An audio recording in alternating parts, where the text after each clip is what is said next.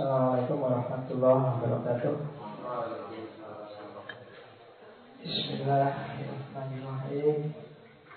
Alhamdulillah, asyukurillah, Assalatu wassalamu li rasulillah Wa ala alihi wa ashabihi wa atba'ihi ila yaumil qiyamah Amma ba'du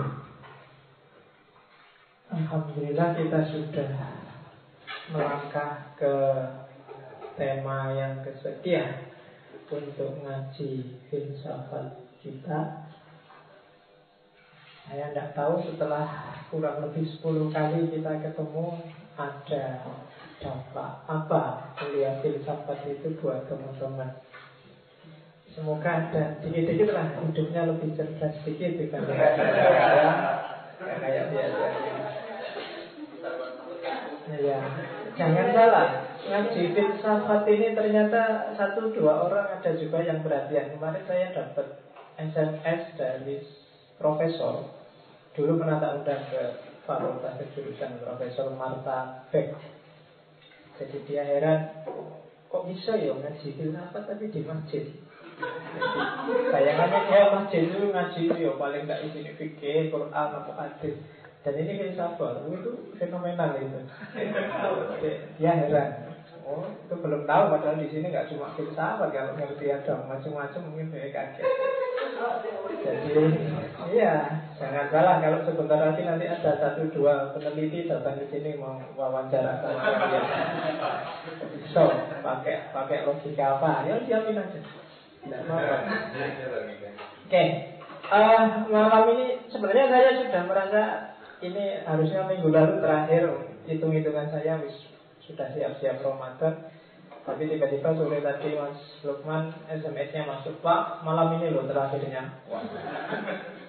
Ya jadi minggu lalu saya janjiannya bahwa setelah ini filsafat anu hermeneutik tapi sudahlah. Daripada saya ngomong hermeneutiknya cuma setengah dan dilanjutkan nanti habis bukan habis puasa habis lebaran mending tak tambahin satu lagi aja tema penting dalam logika jadi biar sekalian mantep logikanya, saya ambil tema definisi. Nah, saya ingat dulu di pertemuan pengantar waktu minggu pagi itu saya banyak nantang kamu dengan definisi, maka oke okay deh sekarang kita belajar caranya bikin definisi. Definisi itu kan ada hubungannya sama makna. Dan memang sebelum masuk ke hermeneutik, problem makna yang cair, kita harus sebenarnya masuk ke logika. Logika itu problem makna yang pasti. Jadi patokan-patokan resmi dulu gimana sih cara mendefinisikan? Mendefinisikan itu ekuivalen sama dengan memahami. Mendefinisikan itu ketika kamu bisa mendefinisikan sesuatu dan pas itu sama dengan kamu paham sesuatu. Makanya beberapa filosof bilang bedanya orang pinter sama orang tidak pinter itu dalam hal bikin definisi. Makanya asal otak yang paling canggih itu bikin aja definisi-definisi. Pulang definisinya laptop adalah apa? Definisinya nah, kayak gitu. Jadi sambil kalau kamu nganggur-nganggur daripada gak ada waktu sambil nongkrong, nah itu bikin definisi lihat orang. Ada perempuan Perempuan adalah Coba aja definisikan Kira-kira bisa nggak kamu Ada mobil lewat Mobil adalah itu Jadi sering-sering gitu bikin sendiri Asal nggak ketawa-ketawa sendiri nanti Sambil siap nggak mau ketawa-ketawa Ternyata aku nggak bisa ya Oke Kita masuk ke definisi Definisi adalah Ini definisinya definisi. Aneh kamu ya.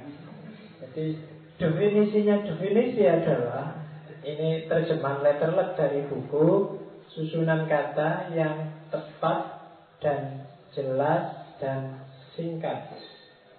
Diingat-ingat tiga karakter itu. Definisi itu harus tepat, dia harus pas, tapi jelas.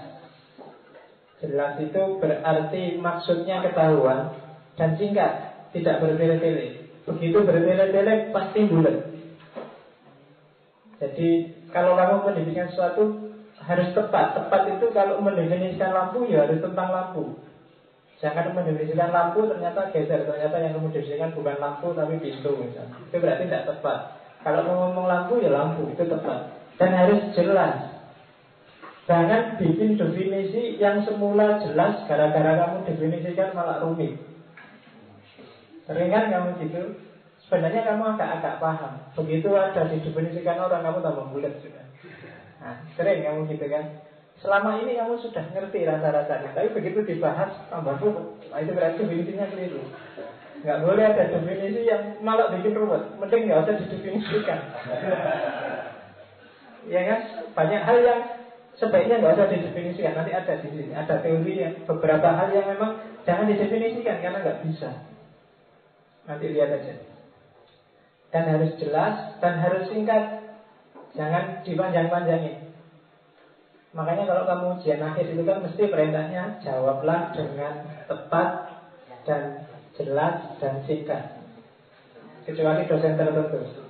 Dosen tertentu yang bilang pokoknya jawab harus satu halaman. Kalau belum satu halaman belum itu. Nah itu biasanya agak ngawur kamu.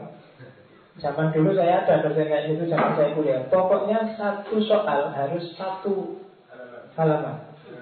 Jadi anak-anak kalau nggak bisa jawab ditulis aja puisi lah, lirik lah. Awalnya itu ngomong-ngomong tapi tengah-tengahnya syair lagu apa gitu, puisi apa, begitu akhir malu. Demikianlah maka saya gitu. Yang penting kan halaman. Kenapa nggak singkat? Barang yang tidak singkat biasanya tidak tepat. Kenapa? Karena melebar ke mana-mana. Iya apa tidak? Kamu senang apa tidak? Kamu nanti jangan bulat. Kalau bulat itu mesti menyusahkan orang lain. Orang jadi malah gak jelas idenya apa.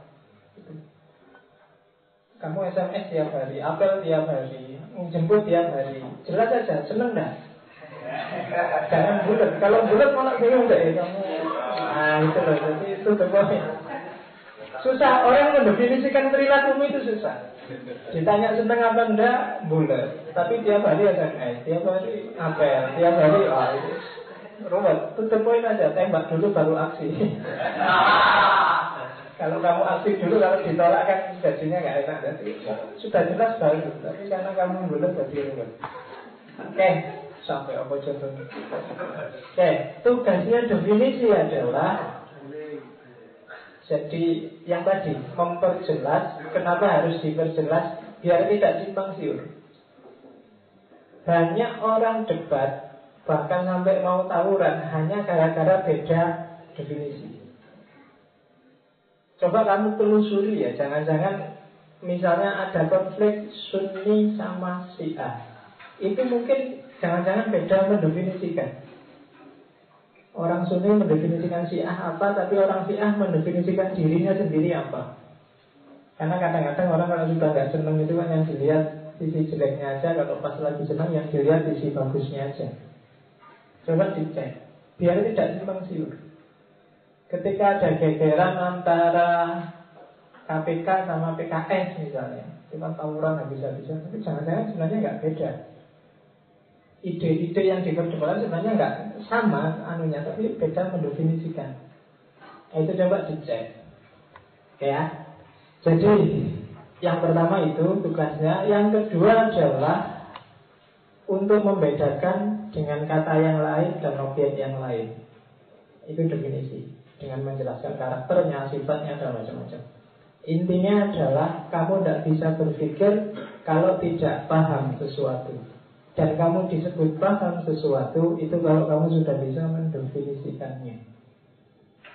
Kecuali hal-hal tertentu yang memang tidak bisa didefinisikan. Ada hal yang tidak bisa didefinisikan, hanya bisa dirasakan. Kalau disuruh cerita susah sekali. Kayak fenomena-fenomena mental itu kan biasanya nggak bisa didefinisikan. Nanti kita lihat contoh-contohnya. Jenis definisi yang pertama adalah definisi nominal namanya. Definisi nominal itu definisi etimologis menjelaskan sesuatu dengan arti katanya. Kalau kalian baca kitab-kitab fikih zaman dulu Misalnya sholat. Sholat secara lugawi adalah doa. Secara istilahi adalah Itu namanya definisi nominal. Ya kan? Kayak komunis. Komunis itu berasal dari kata dari bahasa latin yang artinya sama Atau dari istilah komuniker yang artinya bercakap-cakap. Nah, Itu definisi nominal Kamu dari kata-katanya kamu definisikan dan banyak jenisnya, definisi nominal. Yang pertama sinonim. Jadi sinonim itu menjelaskan dengan kata yang sama. Sapi adalah lembu. Nah, itu dengan kata yang sama. Jangan salah, itu termasuk jenis definisi. Berkomunikasi itu sama dengan berhubungan. Makanya kalau hati-hati salah tafsir misalnya Barang siapa yang mendapatkan kesulitan dalam hal ini Silahkan berhubungan dengan ibu titik-titik-titik Nah itu kalau jangan sampai maksudnya berhubungan itu berkomunikasi. Itu jangan jangan masa harus berhubungan dulu kalau apa boleh? Ya orang maksudnya silahkan berhubungan itu silahkan berkomunikasi. Nanti kamu bu saya disuruh berhubungan loh sama sampean. Ya maksudnya disuruh berkomunikasi. Itu definisi sinonim namanya. Jadi jangan salah kamu salah definisi wah ini disuruh berhubungan gratis ini enak ini bukan bukan itu maunya tapi disuruh berkomunikasi. Nah, makanya hati-hati di pengumuman-pengumuman di kampus itu kan sering gitu kan. Bagi yang ingin mendapatkan keterangan lebih jauh, silahkan berhubungan dengan Mbak titik-titik nomor satu sekian-sekian. Nah, itu maksudnya bukan disuruh berhubungan itu, suruh tanya. Oke, okay. definisi simbolik.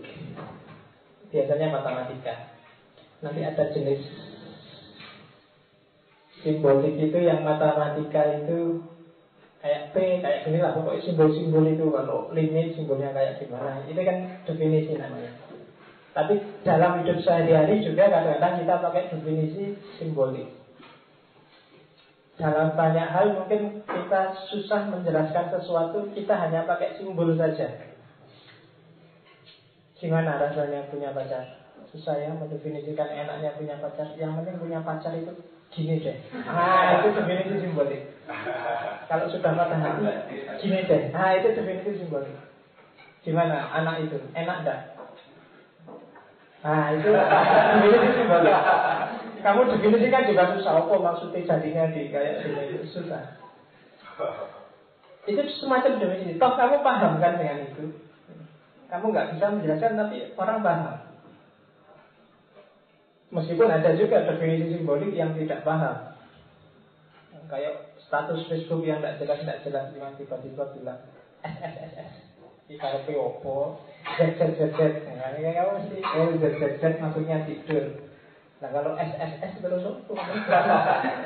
Eh, Ada kan status Facebooknya yang lagi galau itu kan kadang-kadang aneh-aneh itu kan.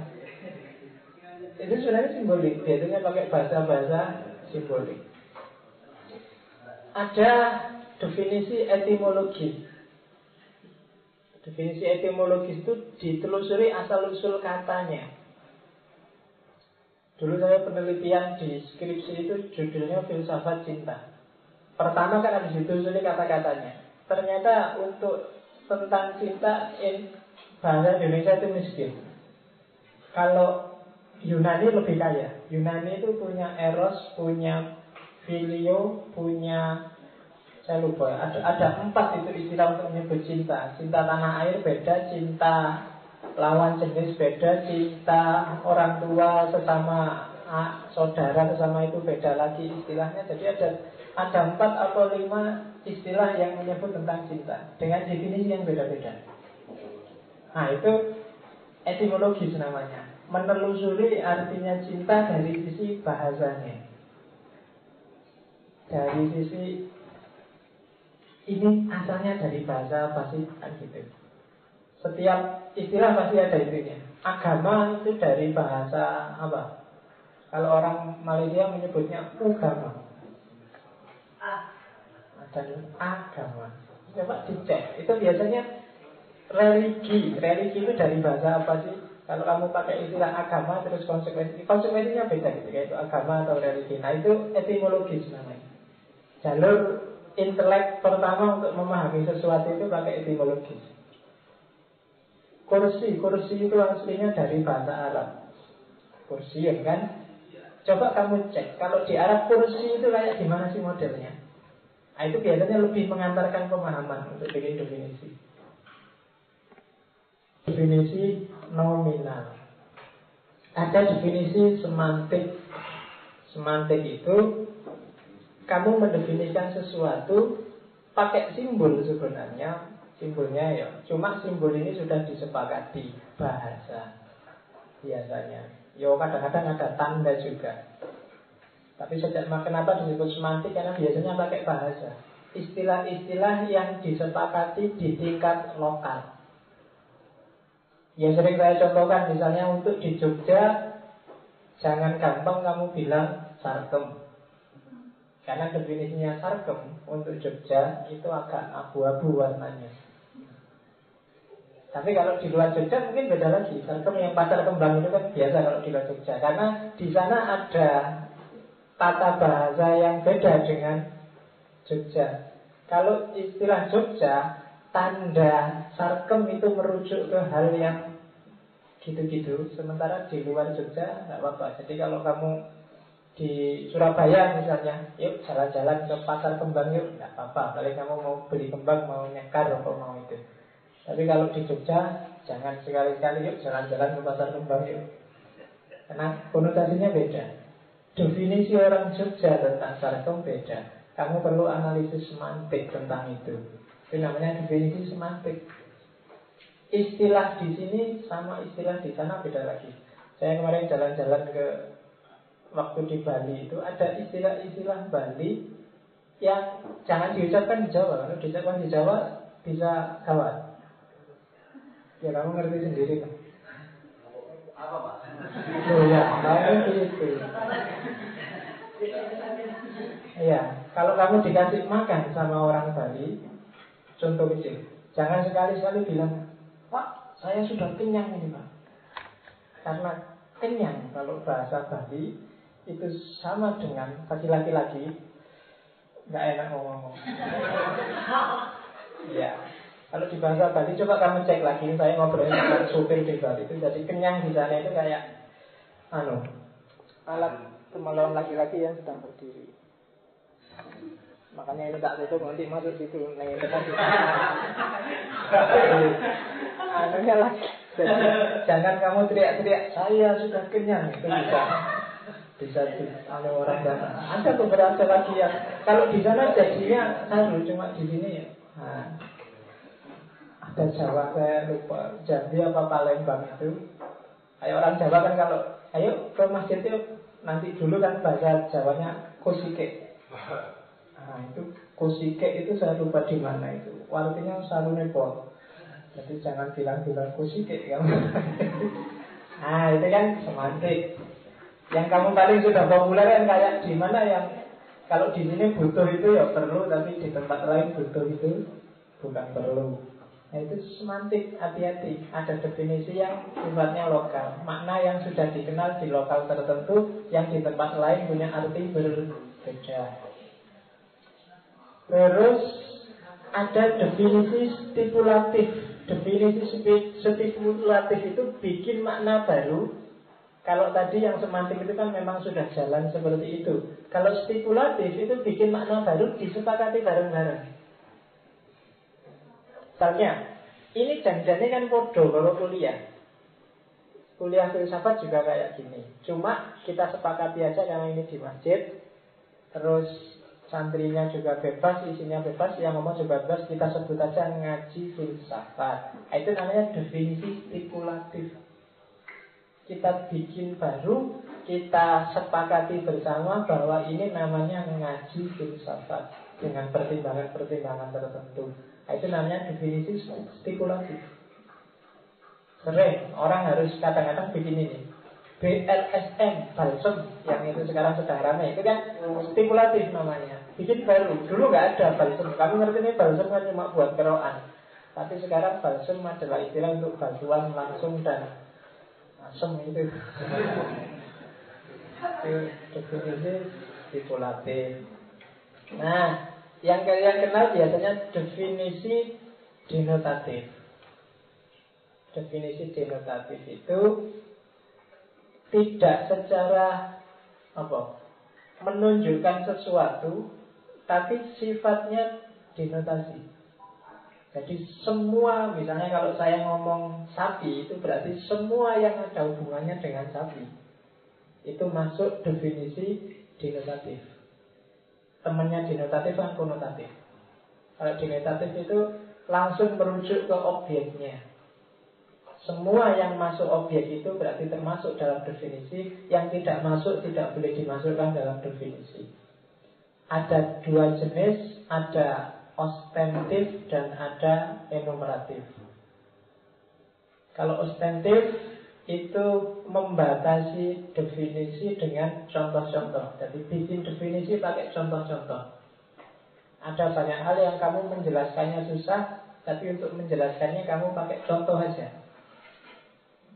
Ya semacam-macam lah. Misalnya kamu susah menjelaskan kelas itu apa ya? Ya kelas itu ya kayak ngaji filsafat ini kayak kuliah di kampus itu kayak itu namanya definisi otentik. Dengan memberikan contoh. Anak soleh itu kayak gimana sih? Anak soleh adalah yo anak yang rajin ke masjid anak yang sampai malam di sini meskipun karambol. Anak yang nah itu. Itu namanya definisi ostentif untuk menunjuknya pakai contoh. Islam yang baik itu gimana sih? Ya Islam yang baik itu ya yang suka bantu orang, yang jenggotnya panjang, nah itu dengan berikan contoh. Ada lagi definisi enumeratif. Kalau definisi enumeratif itu tidak menyebut contoh, tapi menyebut rincian-rincian dari yang kamu definisikan. Misalnya kelas itu apa sih? Kelas itu ada papannya, ada muridnya, ada gurunya, ada LCD-nya, ada itu namanya definisi enumeratif. Kalau kamu disuruh mendefinisikan apa sekolah itu apa sih? Sekolah itu sesuatu yang ada kepala sekolahnya, ada bangunannya, ada itu namanya definisi enumeratif. Tidak apa-apa kalau kamu bingung bikin definisi kamu pakai ostentif atau enumeratif. Sebut contoh-contohnya atau sebut bagian-bagiannya. Itu untuk mengatasi seandainya kamu susah bikin definisinya. Cari aja contohnya. Gitu. Cantik itu apa sih? Cantik itu kira-kira kalau kamu enumeratif cantik itu yang rambutnya panjang kulitnya putih terus hidungnya lubangnya dua kemudian sapi loh. Oke. Kalau ostentif contoh cantik itu adalah apa ya? Kamu menurut kamu yang cantik siapa? Megawati. Megawati. Ya. Ya. Saya baca komentarnya orang waktu ada Taufik Kemas meninggal itu ada satu komentar yang tak ingat sampai sekarang. Dengan meninggalnya Taufik Kemas berarti tidak ada lagi sekarang yang bisa menggulingkan Megawati.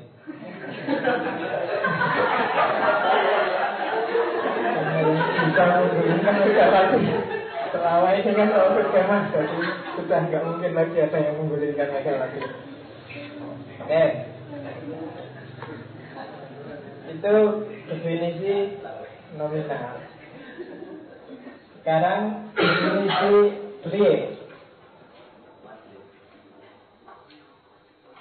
Definisi real itu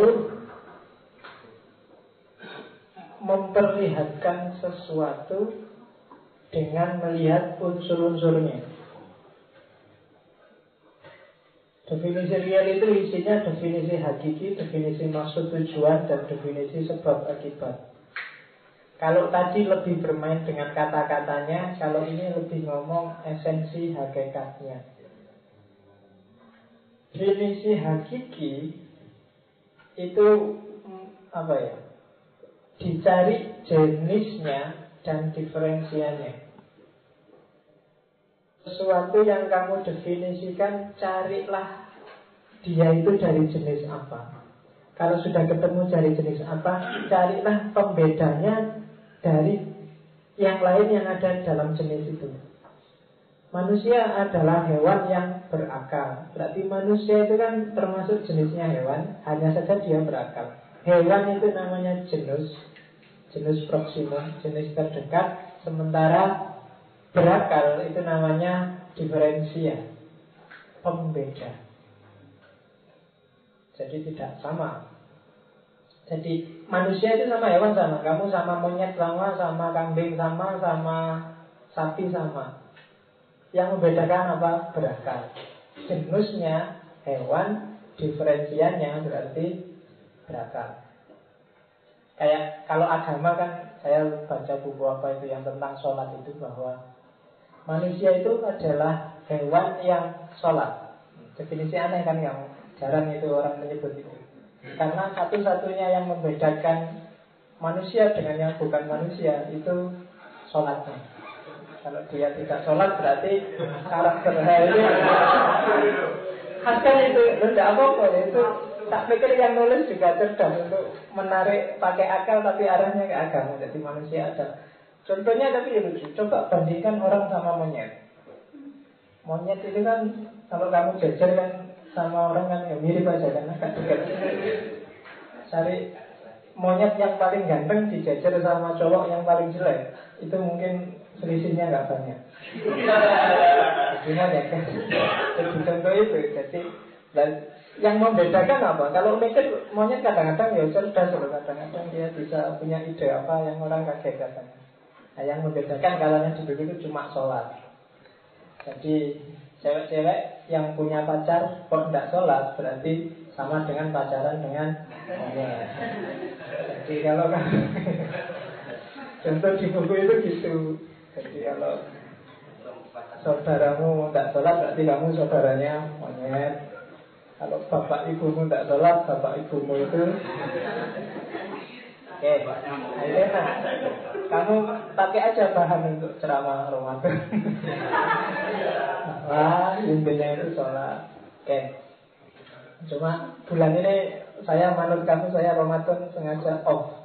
Hanya satu masjid yang saya terima, masjidku Dewi di kampung. Jadi tahun ini aku ingin santai-santai aja. Karena saya trauma ngisi Ramadan itu Tiap spesial capek orang-orang maunya cepet dan Jangan lama-lama dan jangan bikin ngantuk itu kan susah. Jadi salah Ramadan bikin orang. Jadi saya Ramadan ini jangan ditawari untuk ngisi terawih dan sholat subuh ya Ini pesan buat Iya Katanya kamu mau tafakur kan ini Jadi saya juga mau tafakur Ya, kayak pengalaman teman saya ceramah Ramadan yang jamaahnya pulang semua itu. Ceramah Ramadan itu suwe. Cuma dia ceritanya Ramadan Dagel. Hanya satu orang yang tinggal untuk mendengarkan ceramahku anak kecil lagi. Dia ada di depan itu. Selesai ceramah adik kenapa kok enggak pulang? Sebenarnya saya mau pulang sudah cuma sajadah saya ke Indonesia Eh, cerita dadak dakel pastinya dia malas ceramah Oke ya, jadi definisi hakiki itu cari jenisnya, cari diferensiannya. Sofa, sofa itu kan jenisnya adalah tempat duduk yang membedakan sofa dengan tempat duduk yang lain apa? Mungkin empuknya, mungkin nyamannya, mungkin dan seterusnya. Itu namanya diferensial. Merpati itu burung. Dasi itu pakaian. Tapi pakaian yang apa sih yang membedakan dasi sama baju sama jaket sama celana? Nah itu diferensialnya. Jadi kalau kamu cari hakikat sesuatu, carilah jenisnya untuk mendefinisikan dan carilah diferensiannya. Orang pinter dan tidak pinter. Orang pinter adalah orang yang diferensiannya pinter, sementara yang lain tidak pinter. Itu diferensian. Definisi hakiki. Ada yang ketiga, definisi maksud tujuan. Definisi maksud tujuan itu ketika kamu susah mendefinisikan sesuatu, tapi kamu ngerti apa maksudnya tadi. Misalnya mikrofon. Kamu mendefinisikan mikrofon mungkin bingung. Kamu sebut aja mikrofon adalah alat untuk membantu orang berbicara sehingga suaranya bisa terdengar ke mana-mana. Ini sebenarnya kan bukan definisi, tapi tujuannya alat ini. Tapi tidak apa-apa, itu termasuk jenis definisi. Namanya definisi maksud tujuan. Karena susah ya, banyak hal yang kamu laptop adalah alat komunikasi yang nah itu kamu mesti bingung. Paling kamu terus alat tujuannya kan bisa dipakai untuk ngetik, bisa dipakai untuk lihat film, bisa dipakai mesti gitu. Itu sebenarnya kan bukan hakikatnya, tapi alat, tapi maksud dan tujuan adanya laptop. Arloji adalah alat untuk menunjukkan waktu yang disusun sedemikian rupa sehingga dapat dimasukkan dalam satu atau diikat di tangan. Nah, itu arloji. Kenapa harus dapat dimasukkan saku dan diikat tangan ya untuk membedakan dengan jam tembok.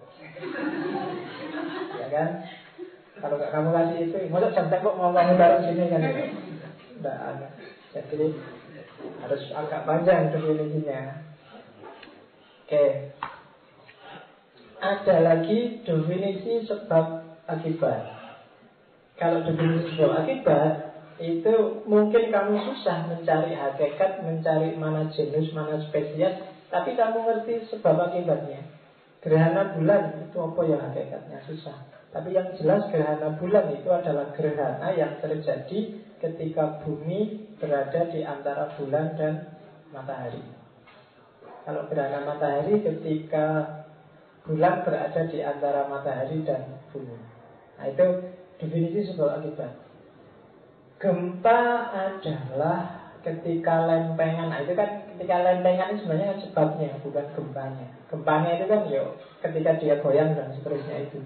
Tapi ketika kamu mendefinisikannya kan susah ya. Pokoknya gempa itu ketika lempeng A dan lempeng B tabrakan atau saling geser Terjadilah gempa. Itu sebenarnya definisi sebab akibat. Eh dengan itu kan tetap orang bisa paham. Oke, Ah, ini yang tadi saya bilang. Ada banyak hal yang tidak bisa didefinisikan. Misalnya yang pertama kata yang nggak jelas jenisnya apa. Misalnya waktu. Waktu itu kan kamu susah menentukan jenisnya apa. Ya.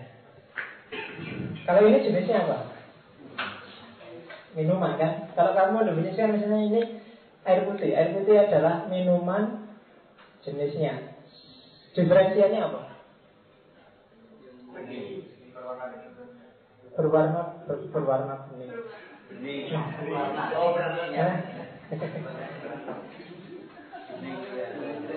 Apa diferensiannya? Bedanya sama teh misalnya. Kalau teh adalah minuman yang dicampuri teh. Tidak. Kalau loh, kalau kamu definisikan teh adalah minuman yang dicampuri teh itu jenis definisi apa? Sebab akibat karena kan sebabnya karena dicampuri teh maka namanya minuman teh. Kalau air putih adalah kalau misalnya saya definisikan gini, air putih adalah minuman untuk menghilangkan haus yang nah, ketika saya ngomong ada menghilangkan hausnya berarti definisi apa? Maksud dan tujuan. Nah, jadi cara triknya itu. Jadi kalau saya bilang bedanya orang pinter sama orang nggak pinter itu definisi, sebenarnya kamu bisa mensiasati definisi, nggak harus kamu bingung. Lampu adalah alat yang dipakai untuk menerangi.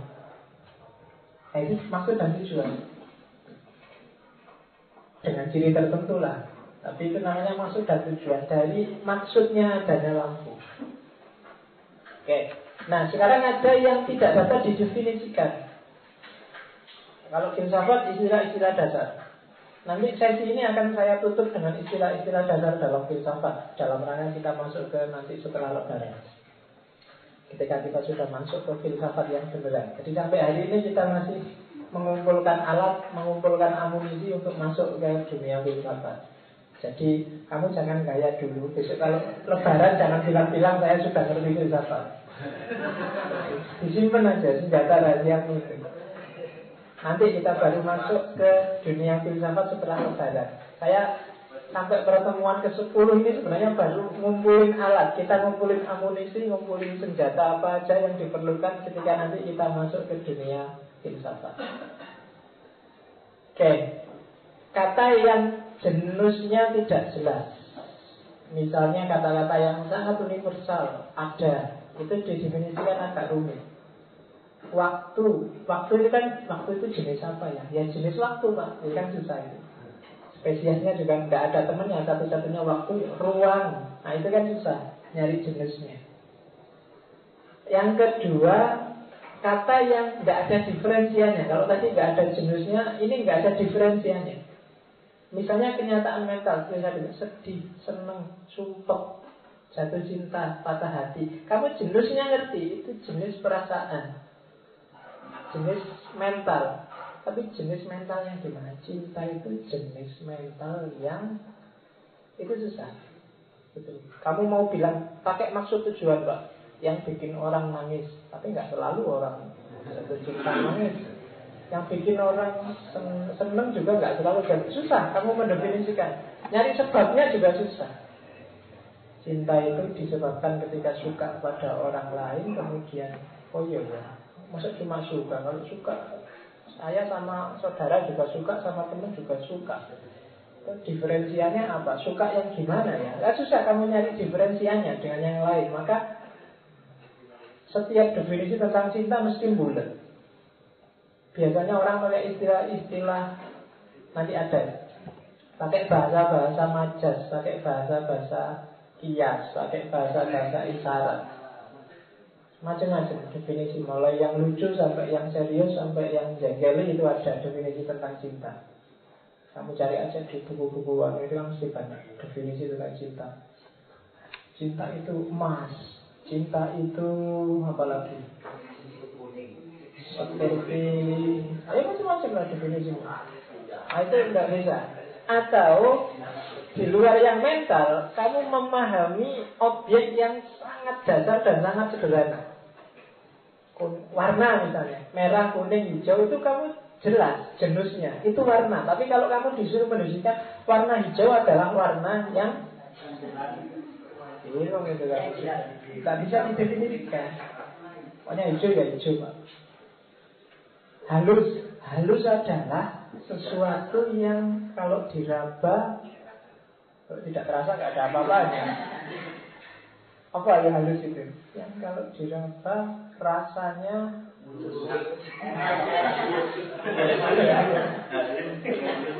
ya kan? Loh ini kasar. Kasar itu kalau diraba bergelombang tapi ada nggak barang bergelombang yang halus ada contohnya oh ditanya kok bingung telur telur telur bergelombang ceritanya seperti Eh. Telur apa maksudnya? Eh. Jadi kata-kata yang jenisnya jelas tapi diferensiannya nggak jelas. Itu susah didefinisikan. Terus kata-kata yang harus ada sambungannya dengan kata lain itu nggak bisa didefinisikan. Yang daripada meskipun dengan atau itu nggak bisa didefinisikan. Kalau ada, saya dulu punya teman yang senengannya ngerjain orang dengan kata-kata ini. Saya itu sukanya seperti ini, tapi temannya nunggu. Setelah tapi itu apa, dia nggak melanjutkan gitu. itu yang bikin orang sebel yang. Jadi saya itu sebenarnya senang sama kamu, tapi sudah selesai. Sudah tapi terus selesai. Itu orang yang paling menjengkelkan sedunia ini. Kalau maunya gitu nggak usah ngomong. Tapi itu sama kayak orang aku tuh mau cerita padamu tapi gimana ya? Nggak jadi deh. Ah, itu nggak usah dikasih gitu. Ngapain nggak ngomong gitu loh? Begitu penasaran. Iya, dan kata-kata atau yang daripada meskipun itu kata-kata yang memang tidak bisa dia nggak bisa berdiri sendiri, maka tidak bisa didefinisikan. Nggak ada definisinya. Dan yang terakhir ada istilah-istilah khusus yang unik, yang praktis, yang sangat fleksibel. Kadang-kadang hanya lingkungan tertentu, hanya kelompok tertentu, hanya ranah tertentu yang paham. Itu biasanya kalau sangat kecil yang bisa mendefinisikan itu sama dengan tidak bisa didefinisikan. Tadi saya contohkan sarkem, sarkem itu ketika sangat kecil lingkupnya itu sama dengan nggak bisa. Kalau kamu mau nulis buku dengan sarkem yang kamu definisikan itu tadi, kalau orang nggak jelas konteksnya, mesti salah paham orang. Jadi term yang sangat khusus, yang sangat unik di kamus tidak ada, karena definisinya sangat beda dengan yang lain. Nah, itu kamu tidak bisa mendefinisikan. Kalau ingin mendefinisikan, cari konteksnya, cari apa settingnya apa dulu. Ketika kamu kehilangan settingnya, pemahamanmu seperti apa pun mesti salah. Nah, itu namanya term khusus. Tidak bisa didefinisikan begitu saja. Oke. Cara bikin definisi. Tadi kan jenis-jenisnya. Sekarang cara bikinnya. Nafas dulu. Ya. Oke, teh tadi berarti apa?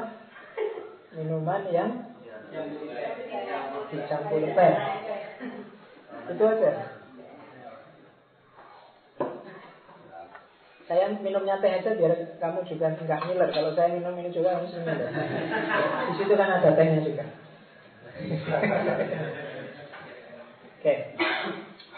Cara bikin definisi yang pertama tidak boleh lebih luas dan lebih sempit dari konotasinya. Maksudnya ya, jangan terlalu gelambiar kayak bahasa Jawa nih. Terlalu melayang, tapi jangan juga terlalu sempit. Jadi, misalnya yang terlalu luas, misalnya merpati adalah burung yang terbangnya cepat. Ini kan terlalu luas kurang spesifik harus ditambahi lagi ya merpati memang terbangnya cepat tapi burung yang terbang cepat kan bukan merpati satu-satunya negara adalah organisasi masyarakat yang punya peraturan. Itu mungkin tidak salah tapi masih terlalu luas. Harus dibikin spesifik lagi. Organisasi yang punya peraturan banyak. Takmir masjid aja punya peraturan. Dan nggak bisa disebut negara. RT aja punya peraturan. Tapi kan bukan negara. Kalau di peraturan di RT nya apel paling malam sampai jam jam berapa? ya, jadi itu aturan. Atau terlalu sempit. Kursi adalah tempat duduk yang terbuat dari kayu, bersandaran dan berkaki. Itu kenapa disebut terlalu sempit? Banyak kursi yang tidak terbuat dari kayu, tidak ada sandarannya, tidak ada kakinya. Sofa itu tidak ada kakinya. Yang sekarang dari besi banyak Dari apa lagi? Dari rotan ada Dari batu juga ada Jadi terlalu sempit Jujur adalah sikap mau mengakui kesalahan sendiri Itu ya jenisnya jujur memang Cuma tidak cuma itu jujur itu Jangan terlalu sempit Harus luas Jadi ketika kamu mendefinisikan sesuatu Jangan terlalu sempit tapi juga jangan terlalu luas. Itu yang membedakan apakah definisimu pas apa enggak. Ya caranya kayak tadi. Ketika itu terlalu luas berarti terlalu fokus ke jenisnya. Ketika terlalu sempit, terlalu menajam ke diferensiannya. Kamu harus jelas.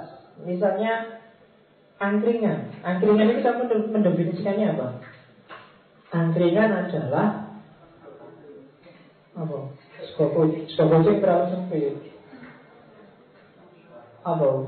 Orang jualan makan warung yang Remang-remang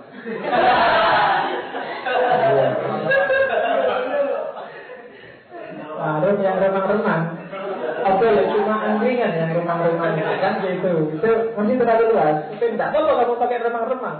Warung yang remang-remang yang jual bakwan jual rokok itu caranya kayak gitu coba cek lagi apakah ada yang lain yang belum masuk kalau ada yang lain yang belum masuk berarti terlalu sempit atau yang kamu definisikan terlalu luas berarti tidak menajam pada yang kamu definisikan itu berarti terlalu luas caranya kayak gitu Jadi ketika definisimu salah ya nanti kamu kasih warung angkringan adalah warung yang remang-remang. Kamu nanti saya mau ke warung remang-remang. Nah itu terus pacarmu mesti bingung. Saya cilik nih warung remang-remang. Padahal mau kan ke angkringan. Nah itu makanya hati-hati jangan terlalu luas, jangan terlalu sempit. Terlalu luas tidak enak, terlalu sempit kamu yang susah. Ya, karena kamu yang susah itu terlalu luas. Iya, pikiranmu kok besar. Iya. Jangan-jangan frekuensi kita sama. Oke. Terus yang kedua, tidak. Kamu ketawa kalau punya pacar. Oke, yo. Kalau belum punya pacar, anu, jalan keluarnya ada di tiga B. Yang pertama berusaha, yang kedua berdoa, yang ketiga bercermin. Oke. Yang pedoman buat definisi yang kedua kalau tadi jangan terlalu luas, jangan terlalu sempit, tidak boleh menggunakan kata yang didefinisikan. Kalau kamu mau menggunakan kata yang didefinisikan, mending jangan didefinisikan. Pisang goreng adalah pisang yang digoreng. Nah, itu pulang. Ngapain? Nggak usah kamu ngomong kalau kalian mendefinisikan itu. Eh, cewek cakep adalah cewek yang cakep. Itu podo ngapain kamu? Ya kan? Jangan diulang kata-katanya gitu. Loh jadi oh cewek cakep adalah cewek yang kayak tadi loh rambutnya panjang hidungnya panjang giginya panjang. Apa nih panjang. Jadi kalau kamu ulang lagi itu namanya tautologi. Kafir adalah orang yang ingkar. Ingkar itu ya kafir bodoh itu diulang. Merdeka adalah orang yang bebas, keadaan bebas. Ya bebas itu merdeka sama aja. Itu mulang namanya, tautologi. Tapi ada hati-hati ada pengecualian. Ada definisi ngulang tapi masuk akal, bisa kamu toleransi. Misalnya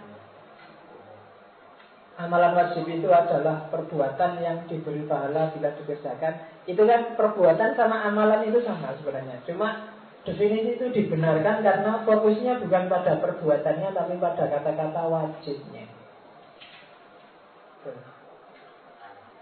Kalau tapi kalau kamu definisikan amalan wajib adalah perbuatan yang wajib dilakukan, nah itu salah. Itu tautologi. Tapi kalau perbuatan yang kalau dikerjakan dikasih pahala, kalau ditinggalkan ada dosa, itu berarti definisi yang pas. Karena fokusnya bukan pada Tapi kan amalan sama perbuatan ulap Pak. Iya, tapi fokusnya pada wajibnya.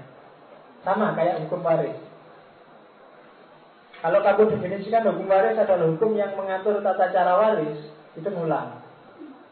Bukan definisi namanya. Tapi hukum waris adalah hukum yang mengatur pembagian harta kekayaan. Nah itu beda. Karena itu fokusnya ada pada warisnya.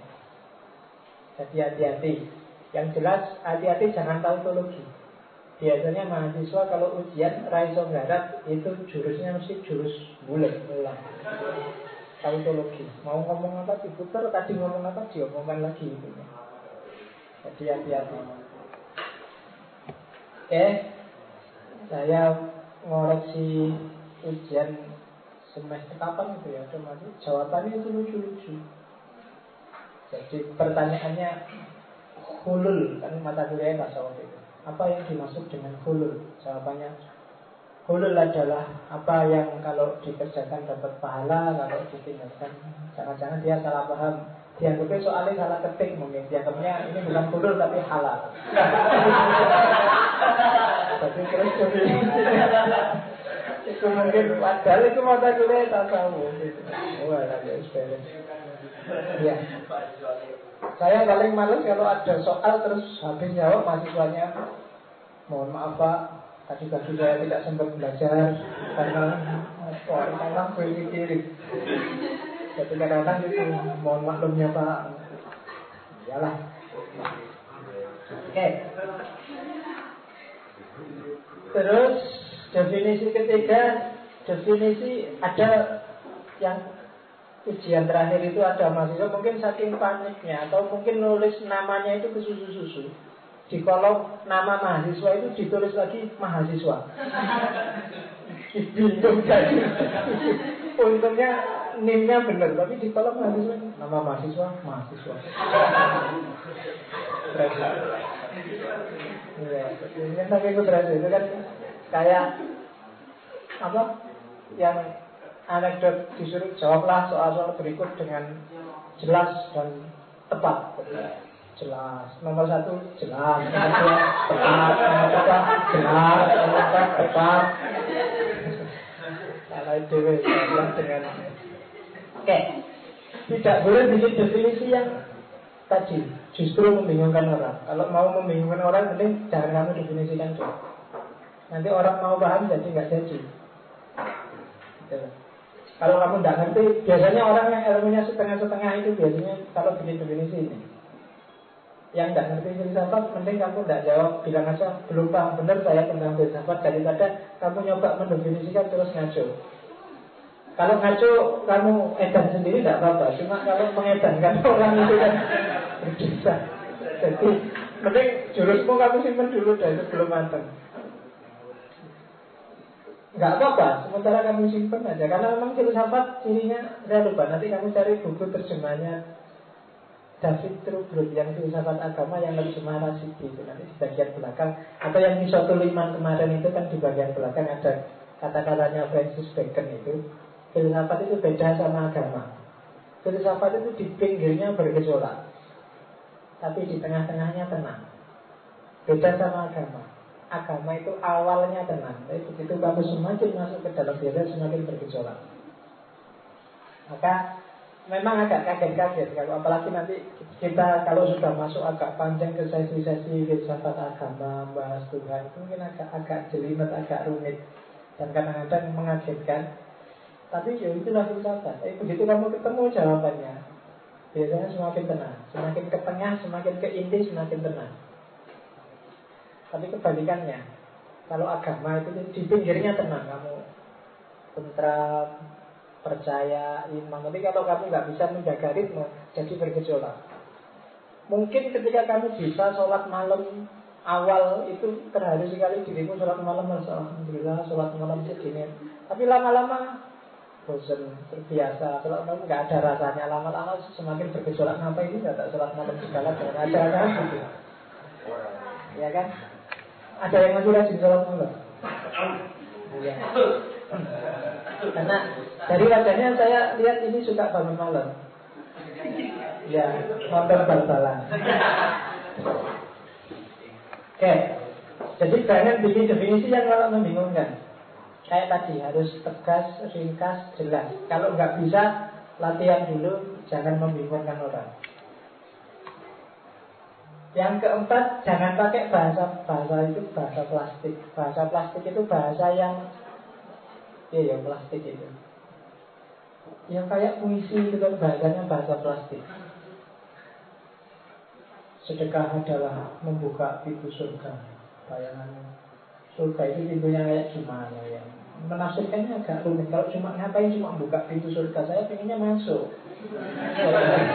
Nah, misalnya adalah itu saya lupa. Ada kehidupan adalah sepotong keju. Itu orang yang nggak ngerti cara itu kan mikir. Hubungannya apa? Keju. Saya itu kalau ada keju nek pengen muntah. Apa hidup itu memang bikin orang muntah misalnya. Jadi kan bisa definisi yang membingungkan. Itu kan ada saya lupa itu ada ada filosofi yang bilang sejarah adalah samudra pengalaman yang bergelombang tiada putus-putusnya. Puitis sih tapi Iya, ya memahaminya agak-agak itu bahasa plastik namanya. Meskipun harus mendaki gunung, membelah samudra, harus tapi cintaku padamu itu plastik. Jadi kalau pacarmu ngirim ngirim ngirim SMS atau posting di Facebook kayak gitu, kamu anu aja, kamu komentari aja bahasa plastik.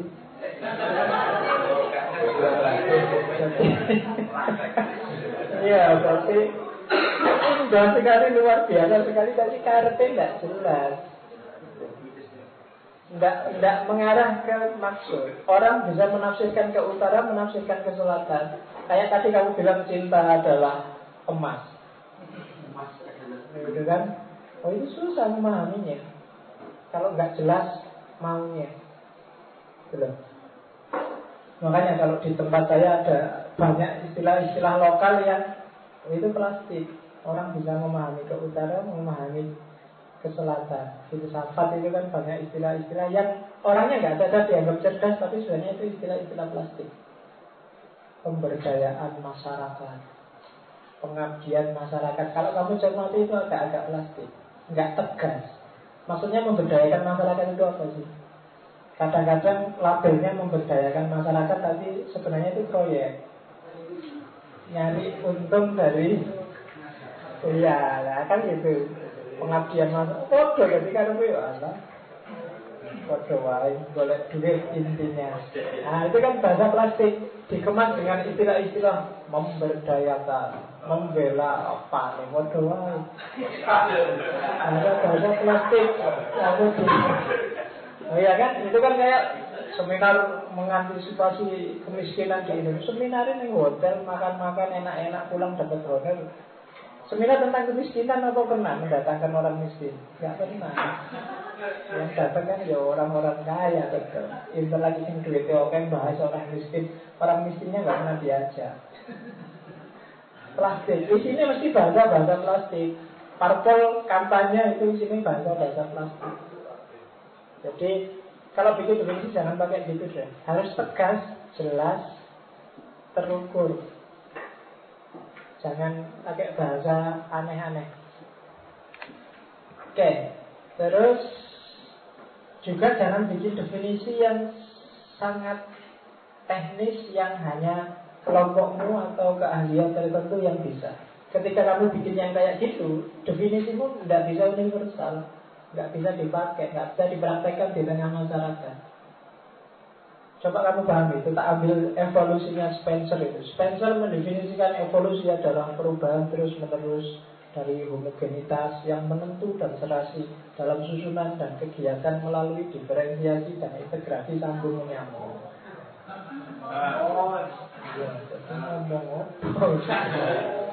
Bandingkan definisinya sama Darwin yang lebih gampang dipahami. Struggle for the fittest.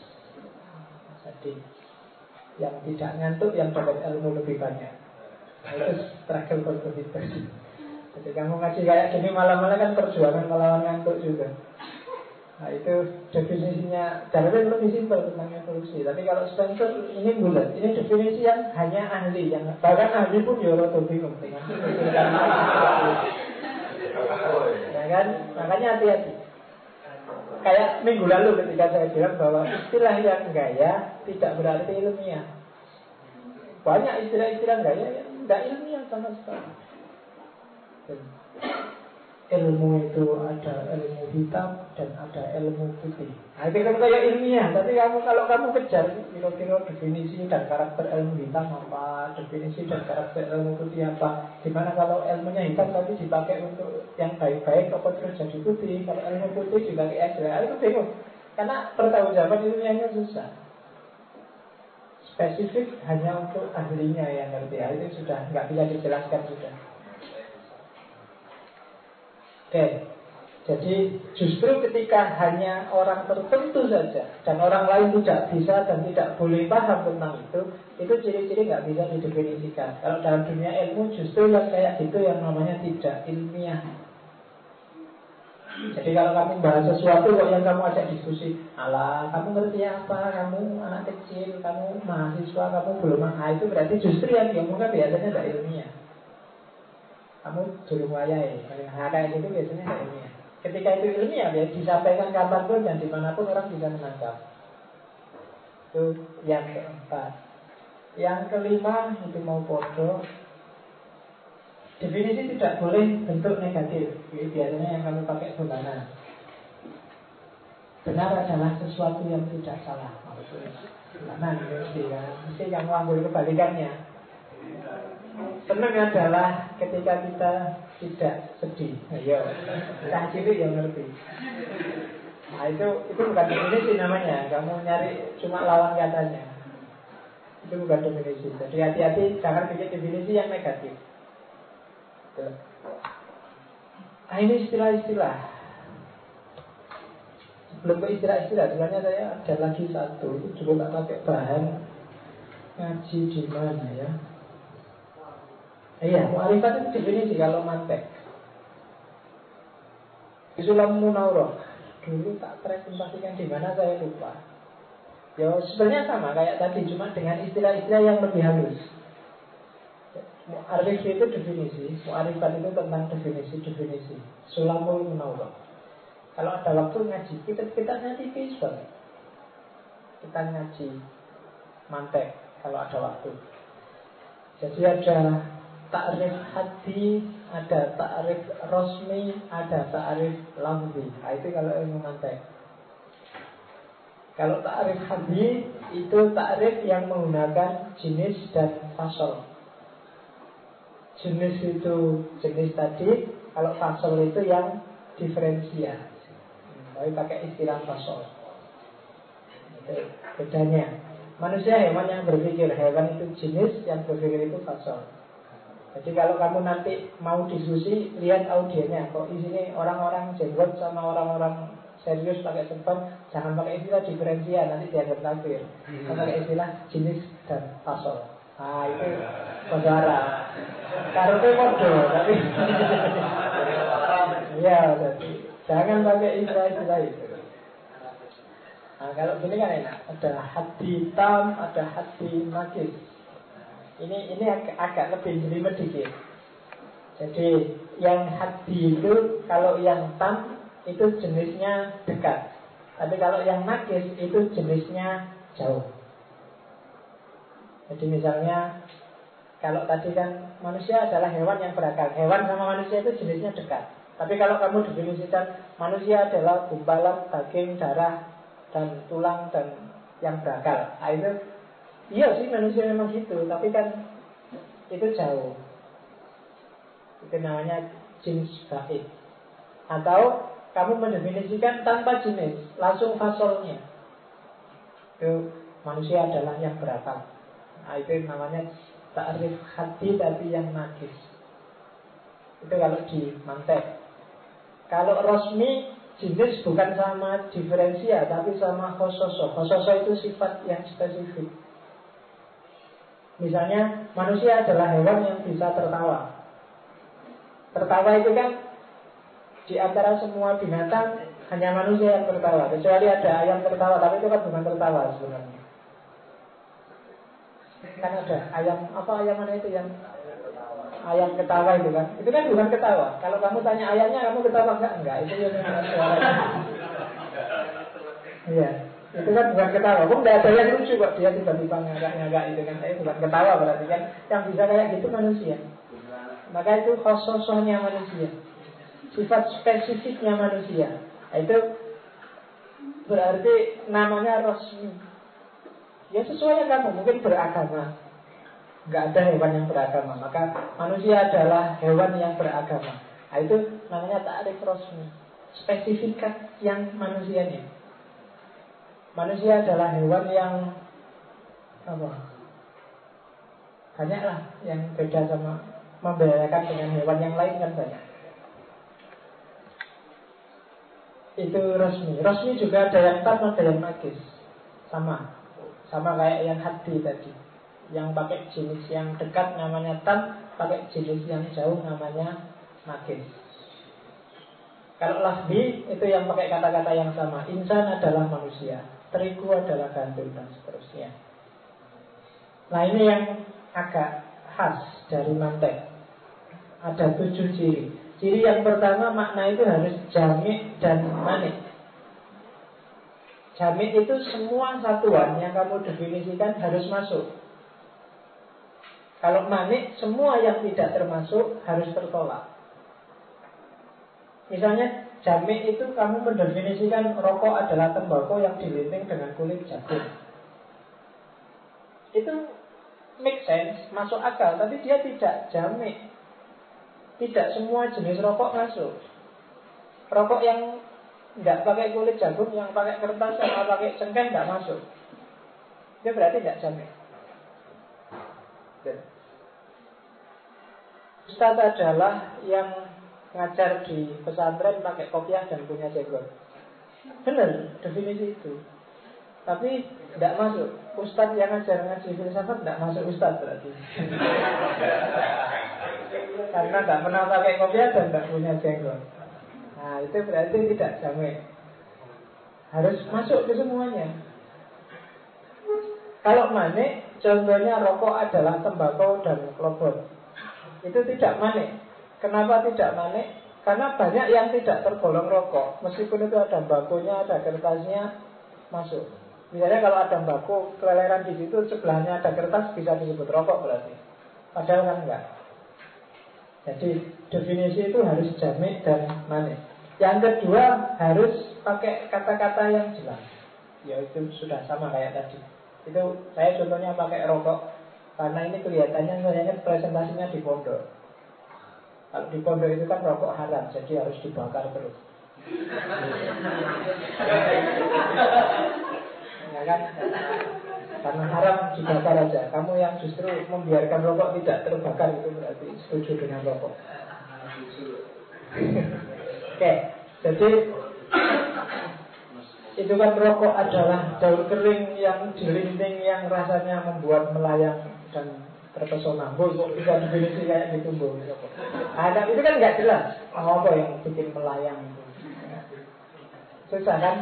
Melayang itu kayak gimana sih? Tidak tahu. Yuk, rasanya melayang, Pak. Karena kami nggak paham juga kan apa maksudnya melayang itu.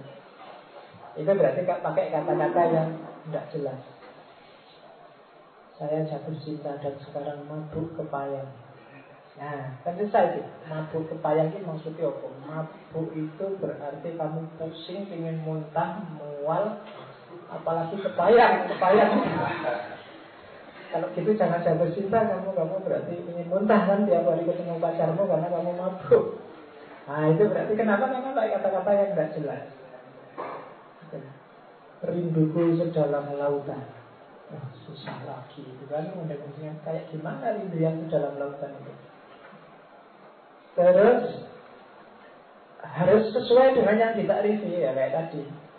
Jangan selenco kayak orang Jawa. Selenco itu yang didefinisikan apa? Definisinya apa? Rokok adalah pipa yang dihisap oleh orang-orang kaya. Itu bukan rokok itu kan. Itu cerutu mungkin maksudnya bukan rokoknya salah. Itu selenco namanya. Kalau ada definisi kok selincu berarti ya hati-hati, keliru. Orang mau ngomong apa, kamu ngomong apa. Orang ke utara, kamu ke selatan. Yang lain ketawa, kamu diam. Yang lain diam, kamu ketawa. Sudah tidak beres. Oke, jangan pakai majas yang tanpa petunjuk. Iklannya rokok itu kan banyak pakai majas kan. I love blue. Itu kalau nggak ada petunjuknya bisa rusak itu kan ngaco. Kalau opo rokok sama I love blue. Rokok adalah selera pemberani. Oh itu kan. Hubungannya apa ya rokok sama kan kadang-kadang gitu. Kan iklannya rokok itu kan ada yang orang nekat ada apa aja diterjang sampai naik kontainer naik mobil saja nih apa dengan merokok itu terus kamu ya ya anda baru karuan kayak gitu. Itu kan harus jelas. Itu majas yang nggak ada petunjuknya jadi kamu nebak-nebak maknanya apa ya yang penting rasanya pun. Nah karena namanya itu itu paham ini apa ya? Iya kan kalau begitu kamu salah paham kan istilah yang penting rasanya pun itu kan banyak kamu salah gunakan untuk yang aneh-aneh. Makanya coba deh itu majas, tapi karena nggak ada petunjuknya ya kamu pakainya aneh-aneh. Punya pacar jelek nggak apa-apa yang penting. Nah itu kan dipakai aneh-aneh oke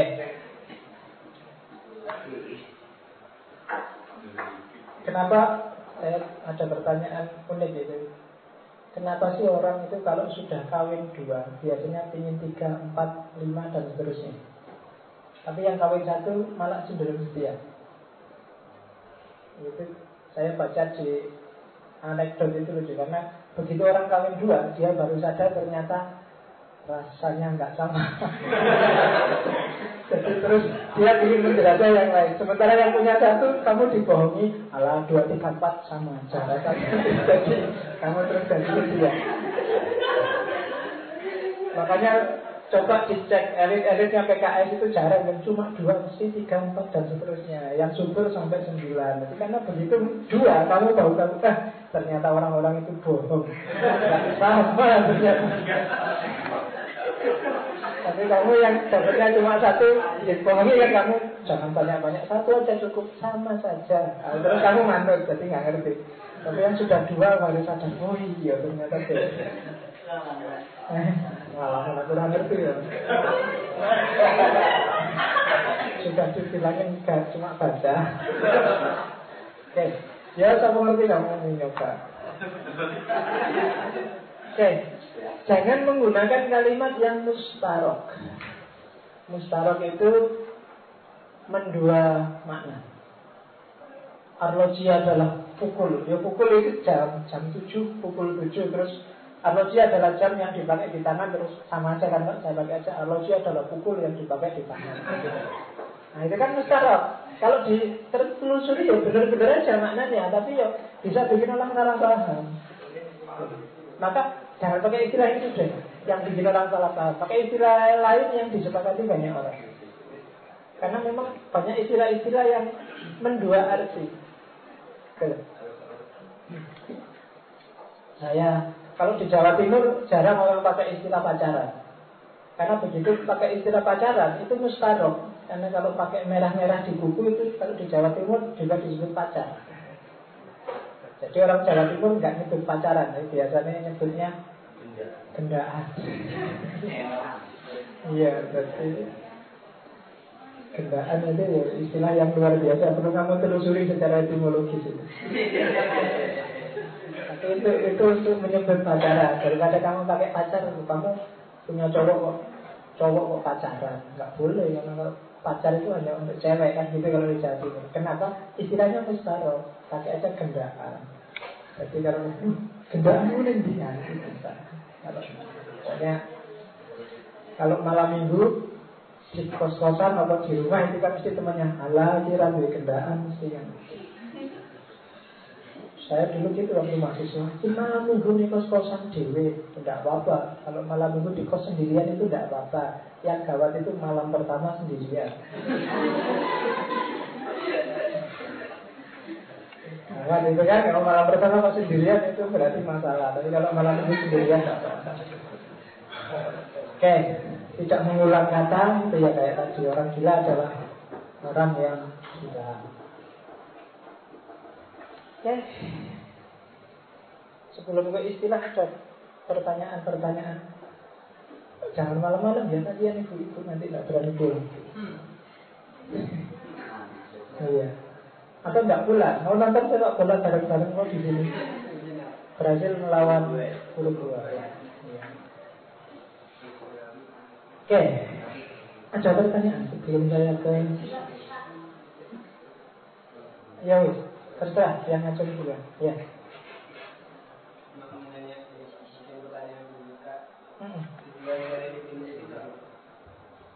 banyak hal tadi jadi dipahami. Kalau nggak kamu definisikan sudah kamu pahami, maka definisi adalah untuk memahami yang belum kamu pahami. Iya kan? Itu secara kalau bahasa hermeneutiknya secara sentripetal. Tapi secara sentrifugal definisi adalah bukti bahwa kamu sudah memahami sesuatu. Itu definisi juga. Meskipun secara otentik, hanya secara nunjuk. Misalnya apa wis? Secara nunjuk kayak tadi. Meskipun secara gini. Gimana sih kuliah itu? Kuliah itu, hmm. itu kan mendefinisikan juga kan secara ostentif. Nah, berarti apa? Berarti kamu sudah paham meskipun hanya di level secara simbolis ostentif menunjuk sesuatu. Jadi definisi adalah gunanya definisi Bisa biar kamu paham sesuatu Atau untuk menunjukkan bahwa kamu sudah paham tentang sesuatu. Itu definisi. Maka biasanya kajian apa pun Judul apa pun di buku-buku Tentang sesuatu Pasti diawali dari definisi. Secara lugawi, secara istilahi. Etimologi, secara terminologi Pasti begitu Karena begitu kamu kenal objeknya Kamu paham yang paling sederhana biasanya kalau kamu nggak paham kan orang nyuruh kamu bukalah kamus. Itu sama dengan cari definisi. Kamus itu kan biasanya sederhana, definisi secara lambung kayak tadi. Definisi mencari sinonimnya. Sapi adalah lembu. Apalagi banyak itu yang buka kamu. Jadi biar kamu paham sesuatu atau untuk menunjukkan sebagai bukti bahwa kamu paham sesuatu atau kadang-kadang malah dengan definisi kamu semakin dalam pemahamanmu terhadap sesuatu. Itu gunanya. Ketika kamu tidak bisa mendefinisikan, itu kemungkinan besar nggak bisa menangkap. Ketika kamu paham sesuatu, insya Allah bisa mendefinisikan meskipun tidak harus di level definisi yang nominal atau definisi yang real. Tapi mungkin definisi sebab akibat, definisi maksud tujuan itu pasti bisa. Cinta mungkin nggak bisa kamu definisikan, tapi mungkin bisa secara tujuan maksud tujuan bisa sebab akibat. Cinta itu dari mata turun ke hati. Itu definisi apa? Sebab akibat. Jadi dari mata turun ke hati. Berhenti aja di hati, jangan turun dulu sebelum menikah. Iya, jadi dari mata turun ke hati hentikan dulu sementara sebelum nikah. Kalau sudah nikah boleh turun lagi. Ya. Oke, itu definisi sebab akibat. Jadi banyak hal yang tadi tidak bisa didefinisikan ya. Maksudnya tidak bisa didefinisikan secara real atau secara hakiki atau secara nominal, tapi bisa lah didefinisikan paling tidak sebab akibat atau maksud tujuan. Kecuali yang sangat spesifik kayak yang atau nah itu susah definisikan. Atau itu ya bisa sebenarnya kamu definisikan. Cuma definisinya tidak merujuk katanya tapi merujuk maksudnya.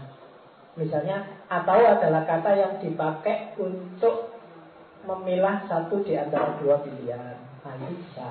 Ini kan maksud tujuan, bukan artinya atau, tapi maksudnya kata atau. Yang itu adalah kata yang dipakai untuk menyambung karakter misalnya rumah yang besar, rambut yang gondrong. Nah itu, nah itu bisa. Itu definisi maksud dan tujuan.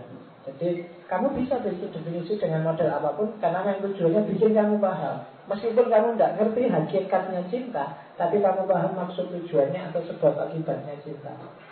Itu jenis definisi juga. Ada lagi. Ah, ah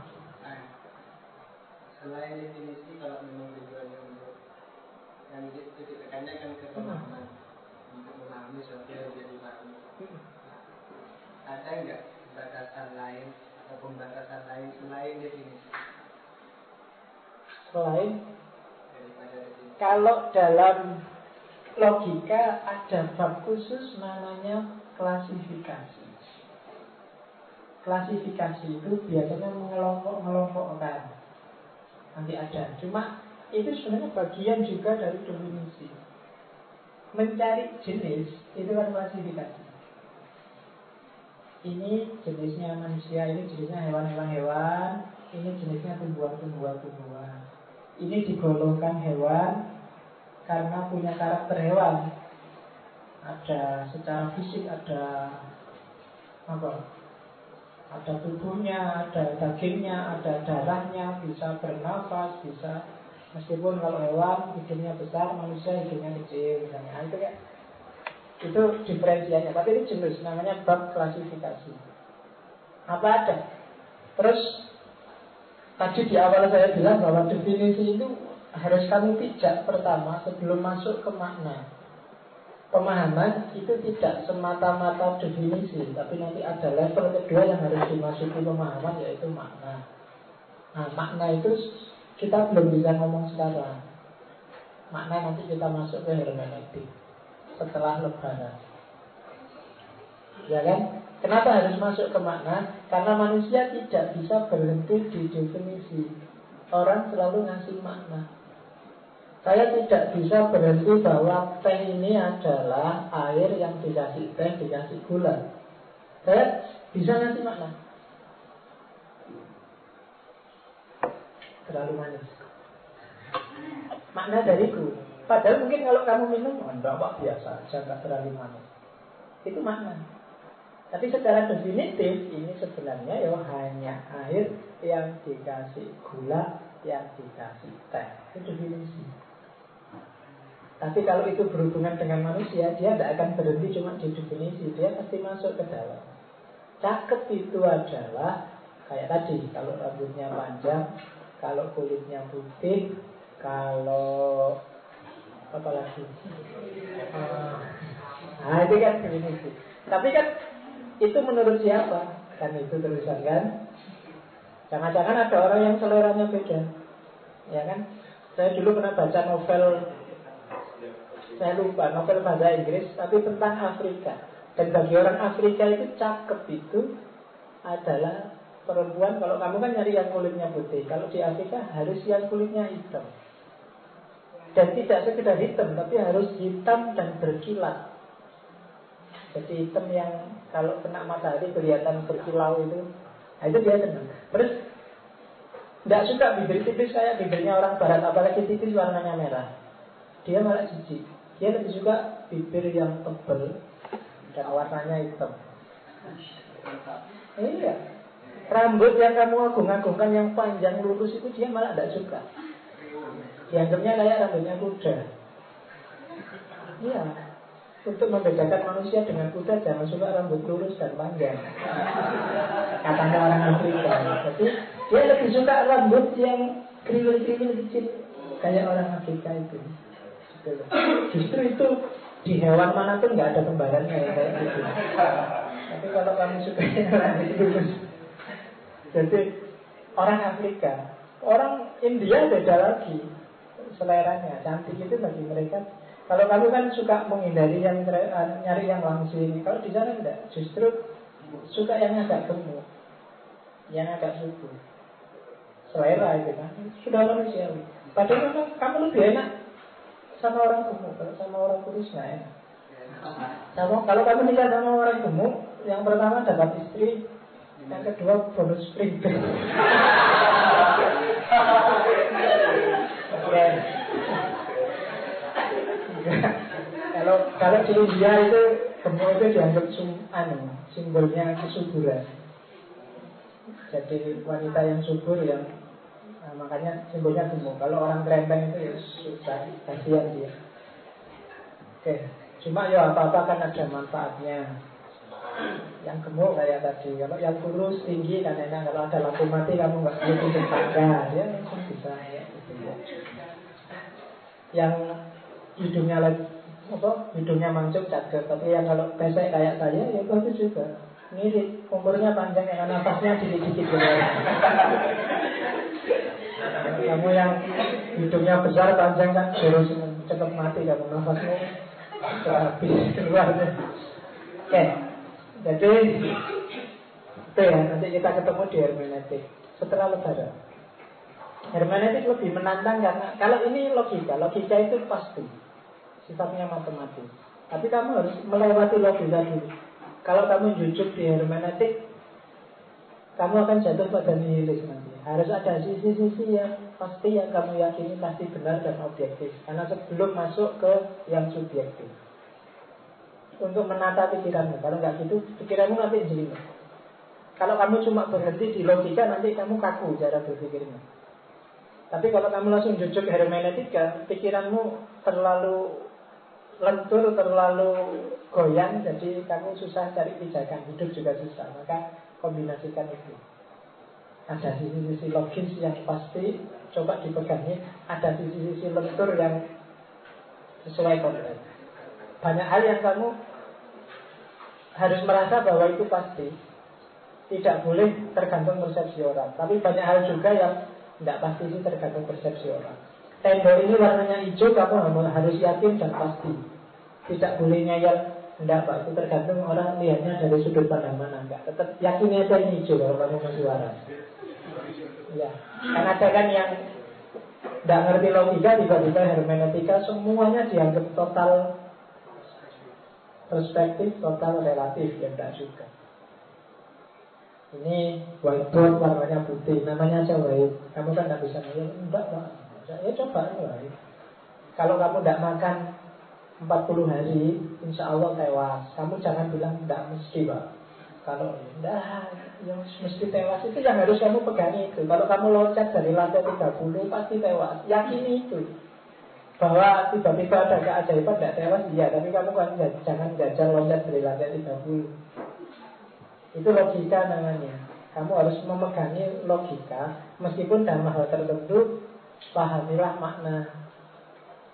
Makna itu tegelnya kelas ini sama tegelnya masjid itu sama-sama tegel. Harganya sama jenisnya sama mungkin pabriknya sama. Tapi kamu memperlakukan uang kelas sama masjid sana kan beda. Kalau ke sana sandalnya kamu copot kamu nggak berani macam-macam. Kalau di sini kan kamu berani sandalnya dipakai. Kenapa bisa begitu? Ada problem makna. Dan itu kita besok masuk ke hermeneutik oke terakhir. Nggak ada pertanyaan kan dikit Ada lagi ya? Dikit aja. Hmm. Nah, tadi Bapak nyinggung masalah tahapan ya. Untuk Hmm. mengetahui sesuatu maka harus definisi dulu, Hmm. baru beranjak ke makna Hmm. identifikasi. Nah, saya agak sedikit berbeda mungkin dengan tanggapannya Bapak. Iya. Lebih fair mana mendahulukan identifikasi, mendahulukan definisi, kemudian identifikasi atau makna dulu baru ke definisi. Karena kalau mungkin bagi saya lah ya seperti saya itu fenomena-fenomena seperti saat ini yang baru saja ya Hmm. nah itu karena kita terlalu kaku diri kita dan itu pun kita hanya pakem definisi nominal Alhamdulillah. kita tidak pernah ke hakikatnya si aslinya kita hanya memperlakukan orang lain dari subjektif kita kita nggak pernah berusaha menempatkan diri kita seperti mereka nah itu kayaknya kemaknanya kurang pakemnya definitif kemudian Ya. mereka bertindak Jadi justru ketika kamu bilang biar orang tidak subjektif, dia harus ngerti objeknya. Biar orang tidak sembarangan terhadap, biar orang tidak sakara PDW. Sakara PDW itu kan pemaknaan individual pribadi yang objektif. Kamu harus ob- yang subjektif. Kamu harus objektif. Cari maknanya dulu si A itu janjinya apa sih? Pikirannya kayak gimana sih? Bedanya apa sih sama sunni? Terus beda itu esensial usuliyah apa furu'iyah sih? Harus gitu dulu. Hmm? Oh itu objektif. Ya kan? Objektif itu maksudnya apa sih? Di luar subjek yang memahami. Kalau subjektif itu sudah perspektifnya subjek yang memahami. Kamu harus paham dulu bahwa ini ada gulanya, ada tehnya, ada airnya sebelum kamu komentar ini terlalu manis apa tidak manis. Kan gitu. Iya, kamu harus ngerti dulu ini apa sih yang kamu minum itu apa. Kalau kamu harus paham dulu saya sedang minum teh tawar. Yo, jangan dimaknai terus teh ini tidak manis sama sekali. Lalu memang kamu tadi minum teh tawar. Kalau kamu jujuk tidak manisnya, oh ya, menurut Bapak itu tidak manis, wale. Harus dari objeknya dulu secara objektif baru dimaknai. Saya lihat ini hijau, tapi kalau saya pakai kacamata merah, mungkin ini warnanya jadi coklat, hijau plus merah. Tapi jangan dilihat kacamatanya dulu, coba lihat ininya dulu deh. Hijau kan?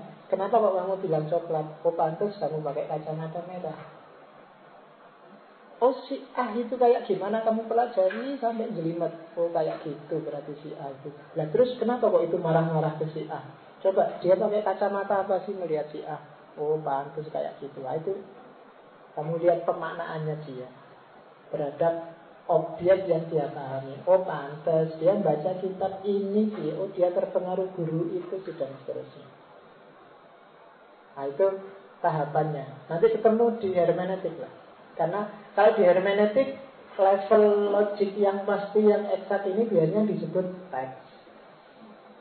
Teksnya apa sih? Kalau sudah teks terus siapa yang memproduksi teks itu? Kalau sudah kayak gitu, lah terus pemaknaan yang sekarang apa? Itu reader kan, yang baca. Caranya nanti kayak gitu. Kalau di hermeneutik. Oke. Slide terakhir saya mau ngomong istilah-istilah.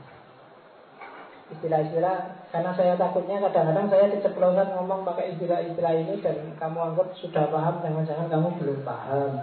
Itu aja yang saya takutkan. Masih banyak nanti boleh kamu sebut yang saya lupa ngasih. Yang pertama substansi.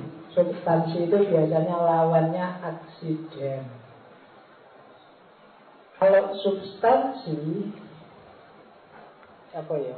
Kalau tak kasih contoh aja, nggak usah tak jelaskan pakai definisi. Saya lupa. Jadi yang menjelaskan dengan pakai contoh. Meja ini substansinya adalah kayu. Aksidennya coklat.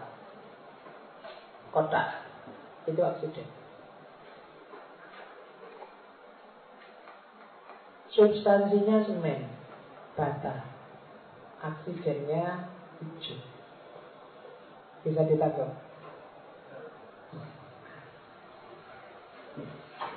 Ya.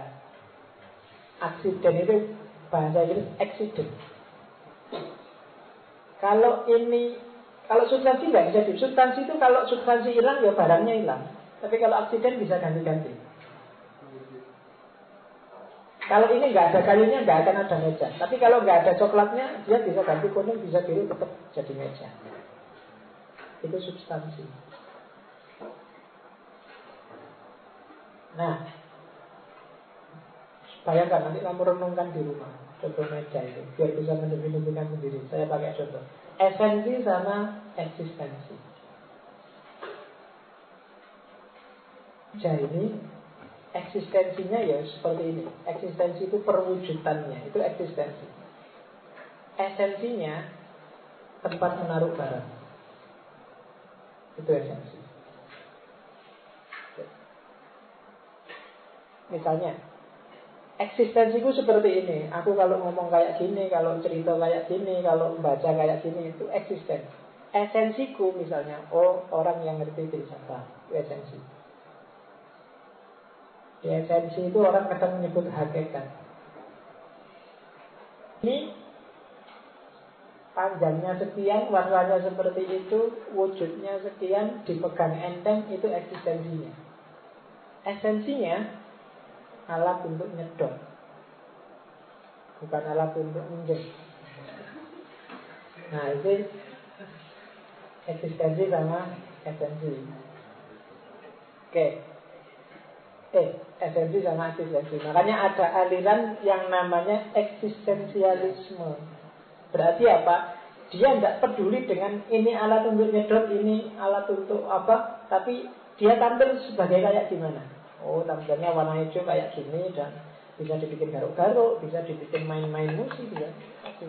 Perkara dia alat cepat ya terserah orang makainya dipakai apa itu lebih penting eksistensinya. Kamu bilang Pak saya itu sebenarnya rajin peduli amat. Sementing absenmu bolong semua berarti kamu nggak rajin.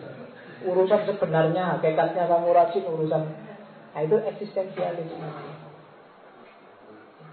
Makanya kalau Nanti kalau kamu belajar mula sadra kan mula sadra termasuk eksistensialis. Jadi tidak ada hakikat bahwa esensimu itu dibentuk oleh eksistensimu. Kalau kamu tiap hari bohong, maka esensimu adalah seorang pembohong. Tidak ada dosa bawaan, tidak ada watak bawaan. Watakmu itu ya tergantung eksistensimu.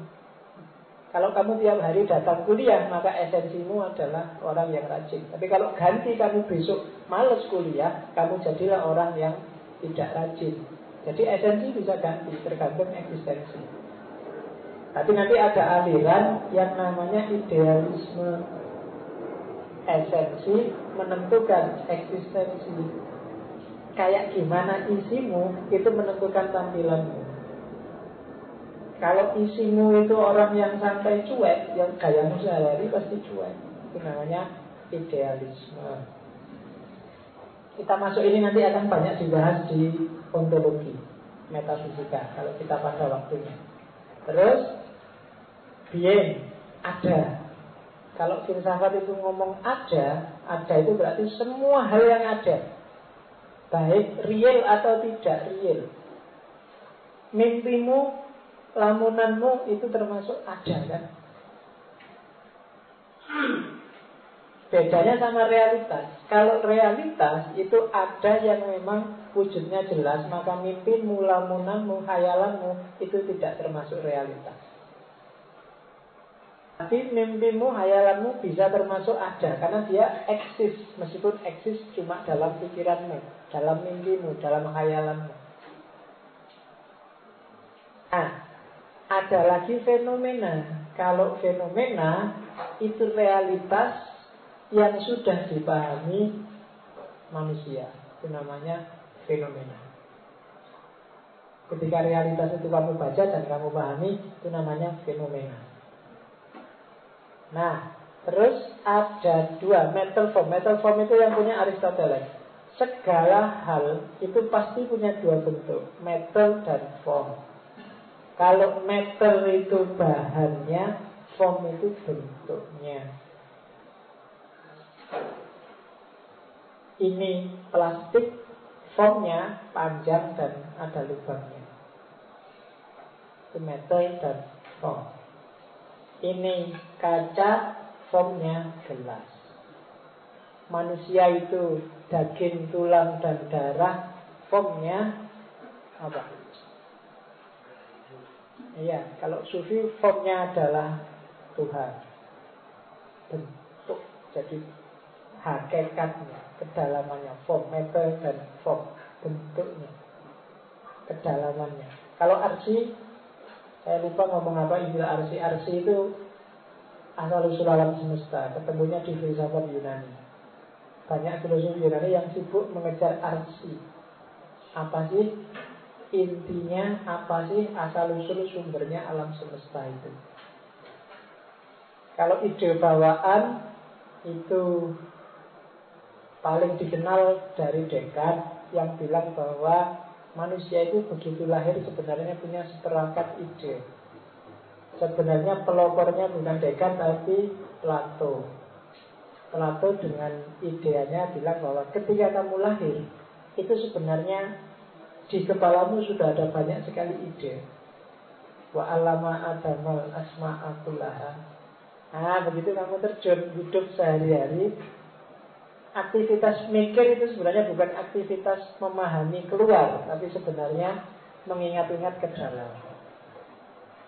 Eh, dulu di alam sana kayak gini namanya apa ya? Oh meja, kayak di, namanya oh kuda, nah, itu aktivitas mengingat-ingat sebenarnya.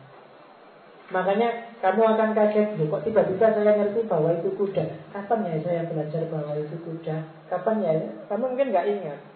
Itu teorinya Plato dengan ide bawaan. Kalau aksioma itu konsep-konsep dasar, asumsi-asumsi dasar yang diyakini pasti benar dan tidak dipertanyakan dan memang jangan dipertanyakan. Jangan digugat. Itu aksioma. Kalau itu kamu pertanyakan, kamu gugat, nanti bangunan keilmuannya jadi runtuh. Kamu ketemu aksioma itu di banyak filosofi. Ada dek filsafat matematika kebanyakan. Hermeneutik pun ada beberapa yang sifatnya aksiomatik. Jadi kalau ada pengetahuan kok labelnya aksiomatik, itu berarti jangan ditanyakan, jangan dikomplain. Terima aja apa adanya karena dia kuncinya untuk mengembangkan keilmuannya lebih jauh. Itu aksioma. Oke, itu istilah-istilah. Ada yang ditanyakan. Atau istilah yang belum saya sebut. Biar kamu nggak bingung, nanti biar nggak rancu. Selama ini kan kamu pakainya secara ngawur. Esensi, substansi kamu anggap sama aja. No. Esensi ya substansi ya hakikat ya Eksistensi ya itu. Makanya agak pelan-pelan agak hati-hati Karena memang definisinya beda-beda. Oke. Sudah ya Sudah ngantuk. Alhamdulillah kita sudah menyelesaikan sesi semester pertama selama 10 kali pertemuan Insya Allah apa mas?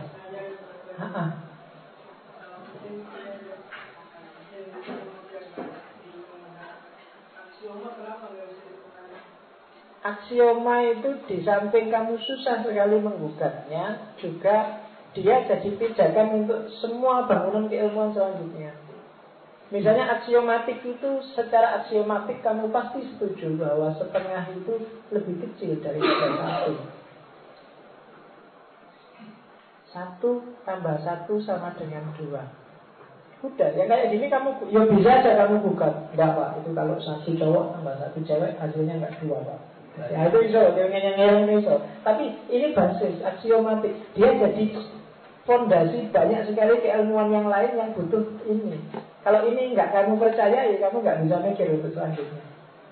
Nah, itu contohnya. Kalau kamu nggak percaya bahwa setengah itu lebih kecil daripada satu, kamu nggak bisa mikir bahwa misalnya kamu mas mau es teh setengah gelas atau satu gelas. Kalau satu gelas 1500, kalau setengah gelas 1000. Loh, kok bisa? Kan setengah lebih itu dari satu. Saya nggak setuju dengan itu.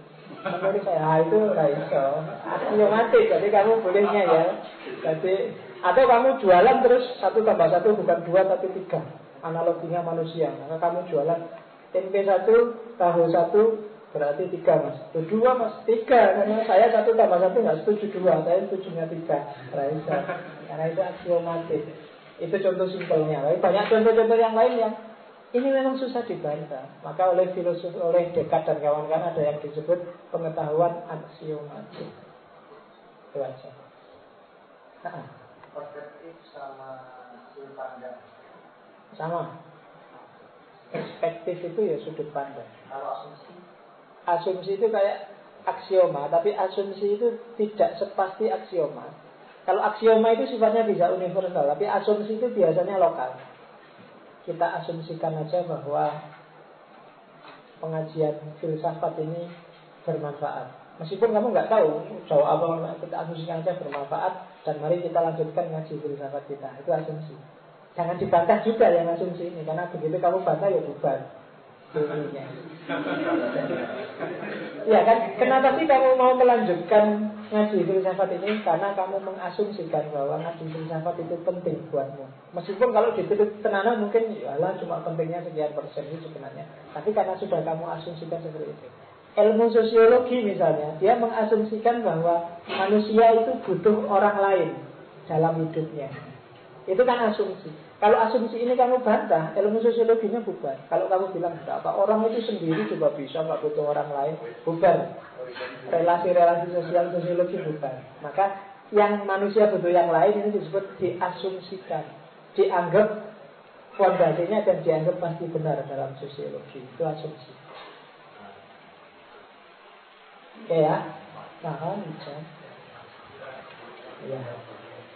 Oke, saya kira itu mohon maaf kalau selama 10 pertemuan ada kebingungan-kebingungan, ketidakjelasan kita perjelas nanti setelah lebaran.